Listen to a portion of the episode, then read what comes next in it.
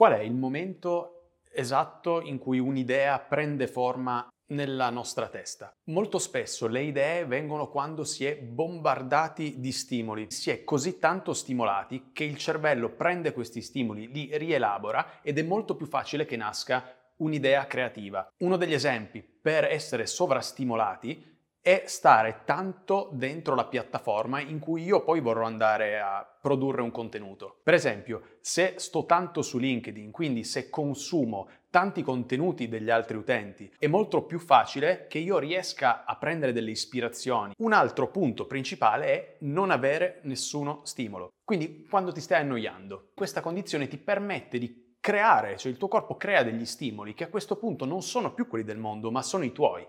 Quindi quell'idea che nascerà sarà estremamente personale ed estremamente carica ed infarcita di quello che tu sei davvero.